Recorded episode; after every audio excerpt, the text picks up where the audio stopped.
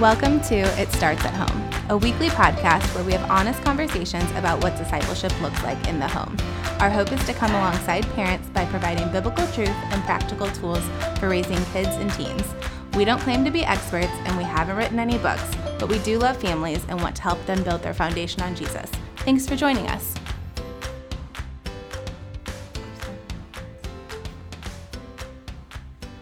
Hi, my name is Allie Keaton. Thanks for joining us for another episode of It Starts at Home. I'm here as always with my co host, Thad Yessa. How's it going, Thad?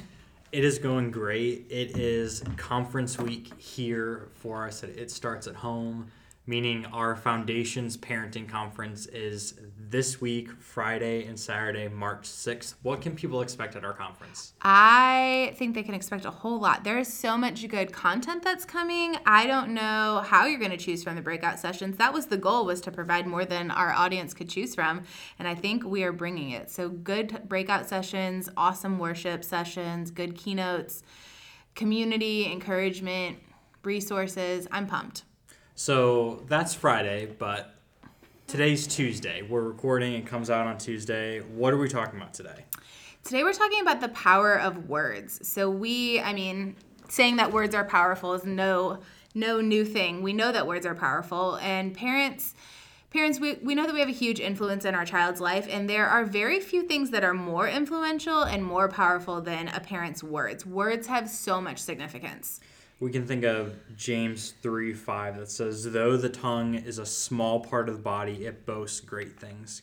Consider how a small fire sets ablaze a large forest. And so our words are so powerful and impactful. So we not only think of James, we can think of even the creation story back in Genesis 1 that it's through God speaking that creation comes, that mm. things take shape, that God creates Adam and Eve and he spoke a blessing upon them.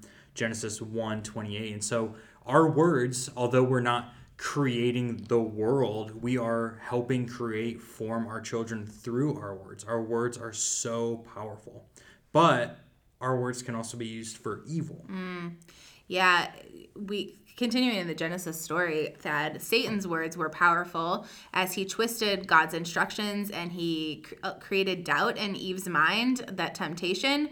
Um, and we just see throughout scripture that God keeps con- communicating to mankind. He keeps using his words to communicate what he has in store for them, the laws that they should follow, how they can live a life after him. And that's continued into Jesus's ministry. We see Jesus teaching. Words were powerful in his ministry. The way he talked to others was meaningful and powerful. And we see that a lot throughout scripture. And we know that words can be used for such good. We think of in the story of Abraham how God says, Abraham, those that bless you, I will bless. Those that curse you, I will curse uh, that blessings oftentimes lead to celebrations that God loves to celebrate and He loves to bless His children. And we need to view our words as ways in which we can bless our children. Yes, we can use our words to instruct, correct, but we can also use them to bless our children. Uh, we think so often, like as kids, they say, Sticks and stones may break my bones, but, but words, will never, never hurt me. me. And that is a lie. Words are powerful, they can hurt us. Anyone who has ever gone through junior high, middle school right. has experienced the hurt of words from someone who we thought was our friend when we're on the end of receiving those unkind harsh words. Yeah, often we can not only we not only remember the harsh words that were said, oh, so and so said this, we often remember where we were when they said it where what happened, when it was. We remember the exact situation because words are so powerful. Proverbs 18:21 says, "The tongue has the power of life and death, and those who love it will eat of its fruit." And I think that in this episode we just want to encourage you guys to speak life to your kids. We have a few ways that you can do that. And and I know that that's easier said than done. In in foresight, of course we want to speak life and encourage our kids and use our words to build them up. And it's normally in hindsight that we have made word choices that we regret. But there are just some ways to think through how are we using our words to encourage our kids. And so we think of do our words or even our thoughts before they come words line up with what God would say about that person in that situation. Mm. And, and God's words can help us choose words that bring life. Like we never want to say something that says, you are worthless. Right. We're describing someone saying, like, you have no value, you have no worth, when really God's word tells us that we're all made in the image of God and that all of us have value, that God has given each and every one of us value. Yeah, I think a lot of times that's not really done intentionally. Like, we're not intentionally trying to speak negatively, but there's certain statements that we can make as parents and caregivers that become identity statements. Um, he's a terrible eater. He doesn't nap well. She doesn't share well. She never sleeps. She she gets really crazy at nighttime, and a lot of times these things become identity statements.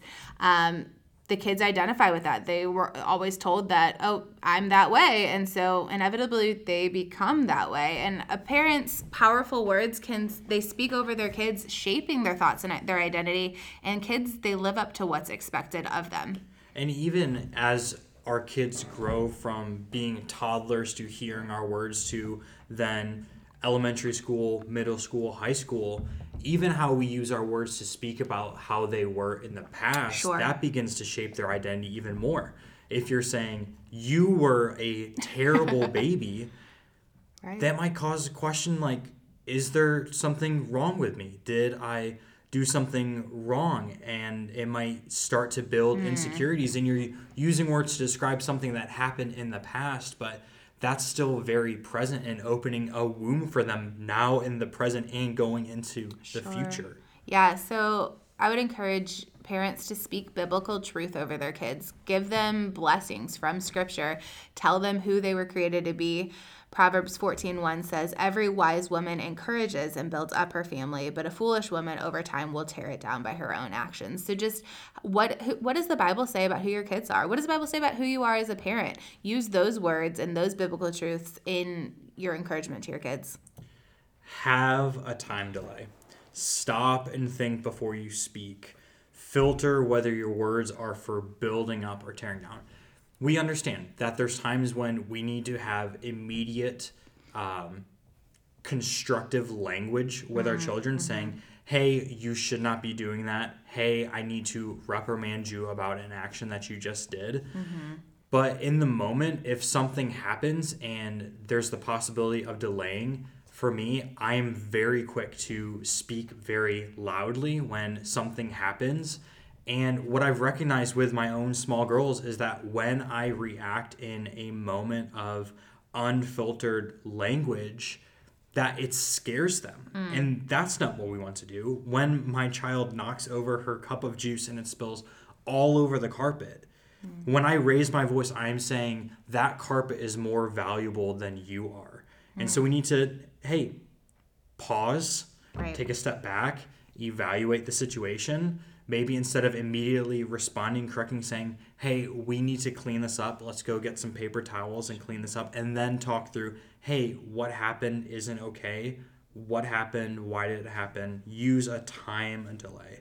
We think of Proverbs 15:1. A gentle answer turns away wrath, but hard words stir up anger. Getting in a shouting match with your teenager is not going to fix Right. any issues. Yeah, it's okay, especially when those kids get older and those shouting matches happen. It's okay to choose silence as your response. It's okay to walk away and stop and think before speaking because a lot of times that's the only that's the only filter that we have before we say something that we may regret later. Um, another thought would be to set expectations for your kids' words. Of course, in everything we do in parenting and caregiving, we know that we are setting an example and modeling for our kids. And so set expectations for what you expect to hear from them with how they use their words to you as parents to their siblings to their friends. We think of ephesians 4.29 let no corrupting talk come out of your mouths but only such as is good for building up as fits the occasion that it may give grace to those who hear. We want our kids to see our example in how to use words and have those expectations set for them as well. We need to be teaching our kids better self talk. Um, we need to make sure that we do not let them beat themselves up. It's important that they do not believe the lies that the enemy wants them to, to believe. Satan so often uses these lies about our identity to help shape us into people who are really insecure about ourselves. And we need to make sure that we're teaching our kids in their words and their language better self talk, how we actually talk about people. We talked earlier about uh, saying that someone is worthless, saying, like, no, that is a lie. We don't talk about people, we don't talk about ourselves in that way because it's simply not true.